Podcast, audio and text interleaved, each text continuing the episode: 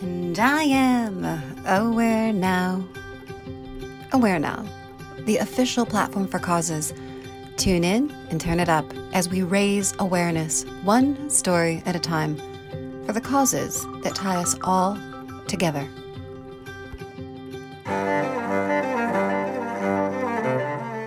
A guide to understanding brain injury. Release the genie fact. The genie knows what the floating objects are in the skies above.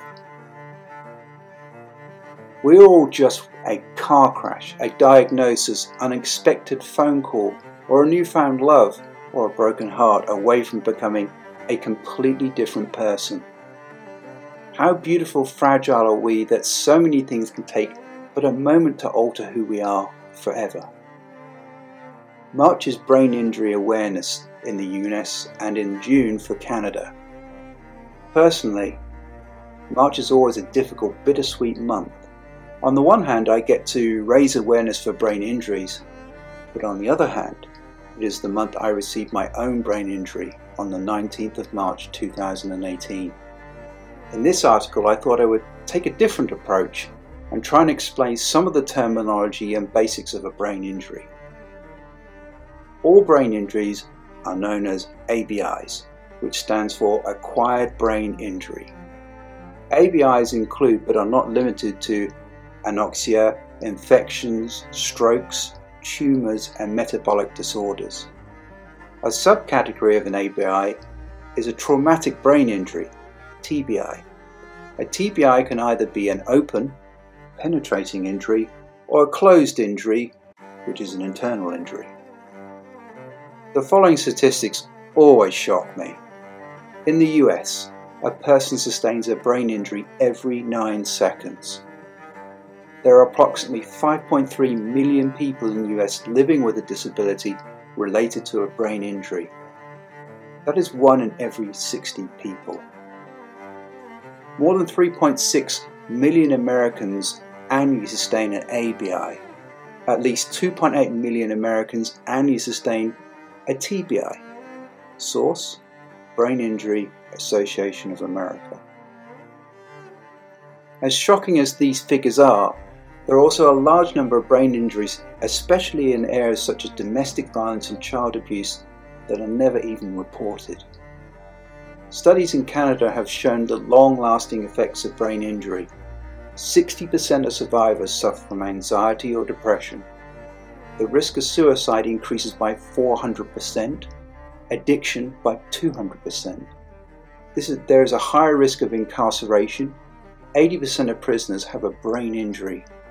There is also a higher chance of job loss and homelessness. 52% of homeless people have a brain injury.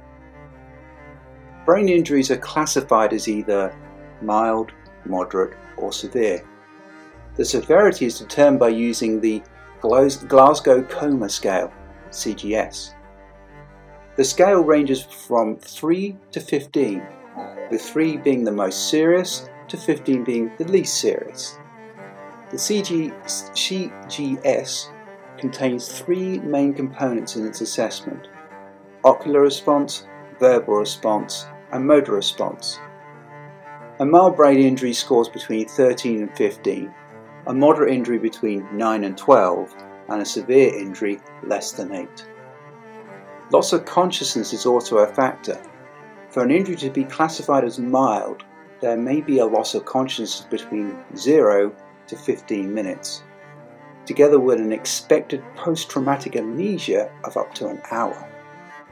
For a moderate injury, loss of consciousness is between 15 minutes and 6 hours, with amnesia of 1 hour to 24 hours. A severe injury, loss of consciousness is 6 hours to 48 hours, with amnesia of 24 hours to 7 days. A very serious injury is loss of consciousness of greater than 48 hours with amnesia of over 7 days. Whilst I have always strived and prided myself on getting the best scores in any tests and exams, my own GCS score was outstanding for all the wrong reasons. A score of 3, a 7% chance of survival, 10 day coma, and amnesia of months. The reason I detail this is to answer many questions I've seen online in relation to whether recovery is possible. I am living proof and hope that someone with a GCS score of 3 can make some sort of recovery despite the many challenges. Approximately 75% of TBI seen in emergency departments are mild cases. One myth I wish to burst is the word mild. A concussion is a concussion. The word mild only relates to the fact that the injury is not life threatening at that time and is a reference on the GCS scale.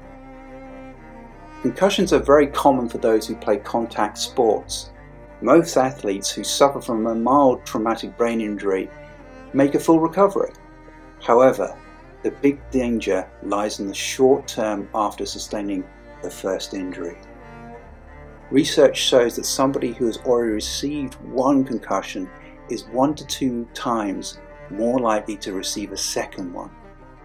The risk of multiple concussions increases with each injury. This is why many sports now have the strict return to play concussion protocols.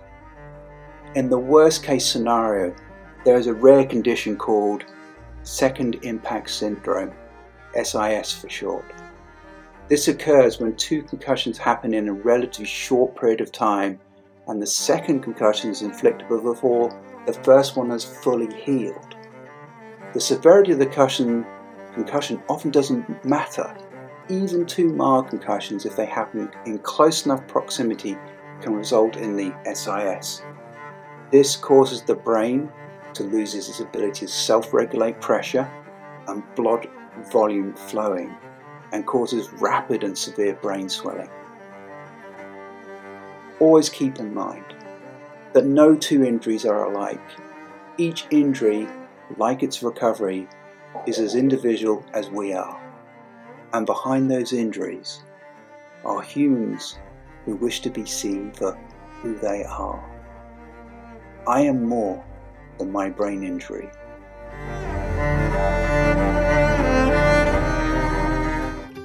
Tune into our podcast, subscribe to our magazine, find us and join us online. Visit IamAwareNow.com. We will no longer wait for permission to change the world.